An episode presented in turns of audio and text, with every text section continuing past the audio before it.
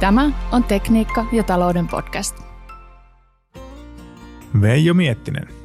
Syyllistäjän kohtalo on kova. Demarit ovat virheettömiä. Jos virheitä sattuu, syyllinen on joku muu. Näin ryhdikkäästi Antti Lindman opetti viikonloppuna meille demarifilosofiaa, josta monet yritysjohtajatkin ovat ottaneet oppia. Jos Lindman ja Näkkäläjärvi ovat nuorena mokailleet, on se poistettava historiankirjoista. En tiedä itkeä vai nauraa, nostetaan rasistikorttia muille, vaikka on pissattu omiin housuihin. Syyllistäminen on mennyt tolkuttomaksi. Juutalainen ystäväni sanoi, että yhteisö, joka unohtaa huumorin, siis itselleen ja toisilleen nauramisen, kaatuu pian. Esimerkkinä hän käytti juutalaisten kyynistä huumoria keskitysleirillä. Älkää syökö liikaa, koska me joudumme kantamaan teidät joukkohautaan, sanoi vanki kohtalotoverilleen.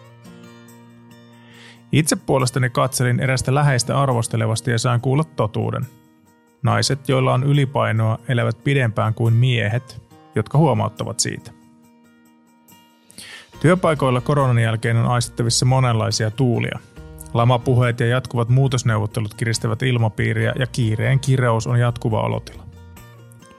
Johdon ja keskijohdon nokittelu toisilleen ja jopa avoin V-tyyli johtuu joko pelosta tai siitä, että kilpaillaan seuraavista nimityksistä. Joskus ylin johto jopa kannustaa nokittelua, koska se on osa divideet impera johtamista. Hajottamalla hallitaan, kun alaiset eivät pääse liittoutumaan nykyistä keisaria vastaan. Hienot johtamisfilosofiat ja pehmopuheet katoavat romukoppaan ja esiin nousevat keppiä ja porkkanaa opit. Kuumia hokemia maailmalla ovat transaktionaalinen johtaminen sekä neurojohtaminen. Näitä itse kukin meistä saa jatkossa alkaa maistella. Hienoa on, että esimerkiksi McKinsey nostaa keskijohdon tärkeäksi voimavaraksi.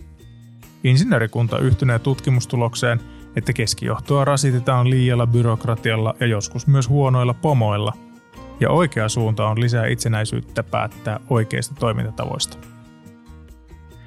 Transaktionaalisessa johtamisessa siirrytään passiivisuudesta aktiivisuuteen ja reaktiivisuudesta proaktiivisuuteen – työn uudelleenjärjestämisestä työn uudelleen ajatteluun. Toinen uusi paradigma, neurojohtaminen, on siirtymistä rationaalisista normatiivisiin johtamisoppeihin kohti yhteisöllisyyttä ja yhteisten arvojen jakamista. No. Johtamisen uusien mallien saarnaajat eivät ole vielä ylittäneet isoäitini kolmen Rn johtamista.